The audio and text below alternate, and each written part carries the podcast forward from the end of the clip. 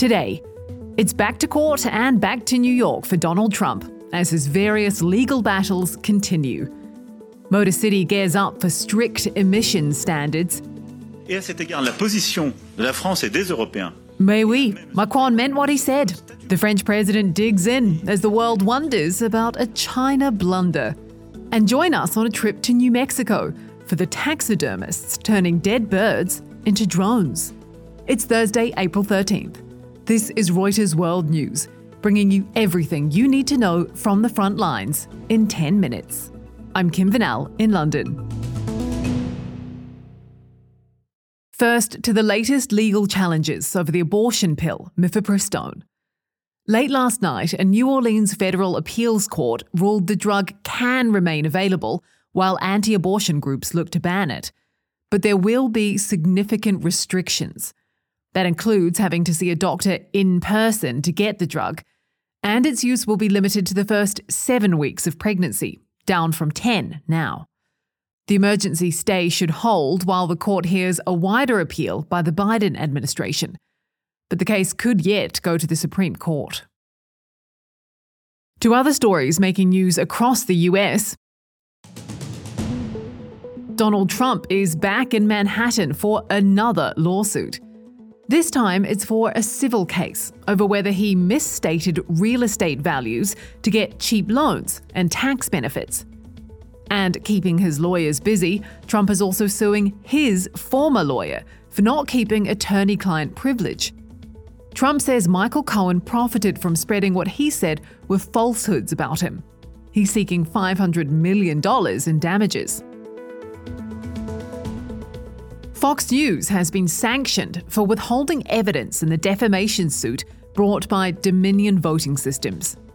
Dominion has accused Fox of airing Trump's false claims that its voting machines were rigged in favor of Joe Biden.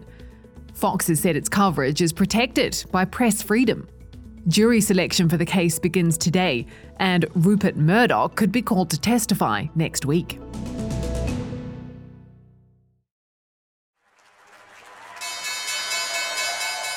Fed minutes are out, and so is the latest CPI. Confused about where we go from here?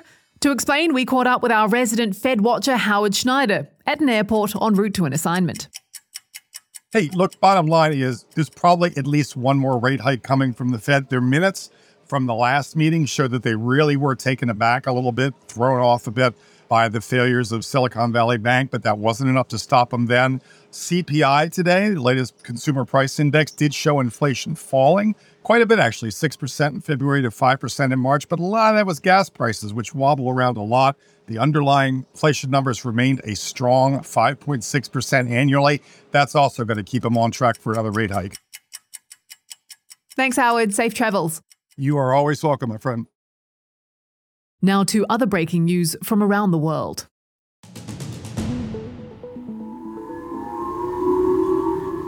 the eerie sound of sirens across Hokkaido in northern Japan. The take cover warning for residents was issued after the latest test of a ballistic missile by North Korea. Japan later retracted the alert once they knew the missile's path. South Korea called the launch grave provocation. In Russia, opposition leader Alexei Navalny is seriously ill in jail. According to his spokeswoman, he's lost 8 kilos in two weeks. She says it could be caused by a slow acting poison. The will they, won't they questions over Prince Harry and his wife Meghan going to the coronation of King Charles have been answered. We now know Harry will be there on May 6th, but Meghan's staying in California. She'll be in charge of birthday celebrations for their son Archie, who turns four on the same day. Germany's foreign minister heads to China today with the chief goal of repairing damage caused by Emmanuel Macron's visit last week. The French president upset the US and his European neighbours by saying Europe should depend less on the United States, and by comments on Taiwan, which didn't flat out criticise China. Reuters' Michel Rose travelled with Macron. Firstly, Michel, does the French president have any plans to back down? Well, we've just talked to one of his advisors who said Macron was making no apology for these comments. That's uh, very unlike Macron to backtrack. But it's true that even his own advisors think that he misspoke on this. And so, even though Macron is not going to backtrack publicly on this, I think French diplomacy will have to do a lot of course correction in different governments in Europe and the US. Did he mean to take such a strong stance against the US? Probably why there was a big backlash is what Macron didn't say. And there's certainly the fact that he failed to um, mention Taiwan during the public statements with um, the Chinese leader while in Beijing made him look soft and made him look like he was pandering to China. And in the interview, criticizing the US while uh, not criticizing China in China was kind of a really bad optics. Did he mean it? Macron doesn't mean to be hostile to the US, but he wants Europe to rely on its own feet. And on defense, particularly, he, he doesn't like the fact that the US is basically in charge of Europe's security. I think the problem with Macron is that he's uh, thinking out loud. I don't think he, he specifically meant these comments to provoke. One of his advisors told me that one of the problems was also that after a long trip, he was tired, exhausted, and he speaks on the plane after having done these high octane uh, talks with the Chinese leader, and he kind of lets rip. And of course, in diplomacy, you should never let rip. Michel Rose for us in Paris.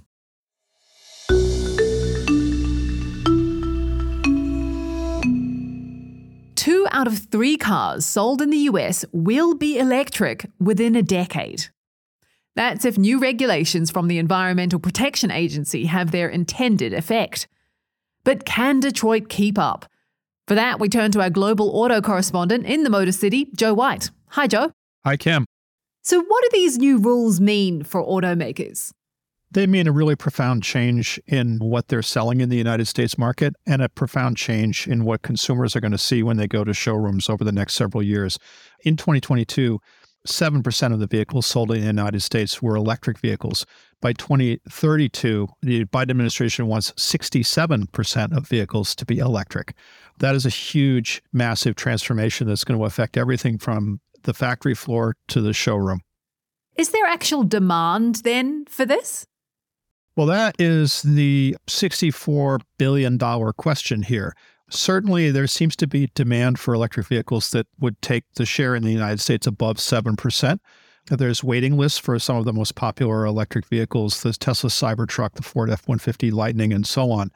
Whether you get to two thirds of the US market in basically less than 10 years is a really open question. The auto industry's main lobby raised a number of concerns about that, starting with whether or not there's going to be adequate electric vehicle charging. But even environmental groups and climate action groups are concerned that these proposals don't go far enough. So you've got a lot of tension in the system here. How close are car companies to agreeing to this? I would say they're not actually that close. The car companies are making huge investments in electric vehicles. They absolutely intend to sell more, but they had signed on to a 50% target. This is a 67% target. And the difference when you apply that percentage to the United States auto industry is over 2 million vehicles, or basically eight factories worth. I want to try and get my head around what this would actually look like. What kind of cars do people still drive now, and what would they need to be driving in the future? Well, 93% of the vehicles sold in the United States are fueled by petroleum in one way or another. It's not like Europe or not like China, it's a unique market. So you're talking about a change, not just in sort of the technology under the hood, but also sort of the culture of the United States and what people drive. All right, Joe White, thanks so much. You're welcome. Now to some flighty innovation in New Mexico, where scientists are giving new life to dead birds. A team at the Institute of Mining and Technology in Socorro are turning taxidermy birds into drones. This unconventional approach is all about studying the flights of large birds. So we are currently in a drone cage at New Mexico. Project lead, Dr. Mostafa Hassanalian, showing off the lab where they're developing the drones. He says the results of the research could help the aviation industry save fuel, but he admits the technology could one day become weaponized. This is a, a, new research that we have introduced to the research communities. We cannot deny the application of this for other types of military types of application, but what we have been focused is mainly civil application and specifically to understand the wildlife or monitor the birds. That's it for today on Reuters World News. We'll be back tomorrow.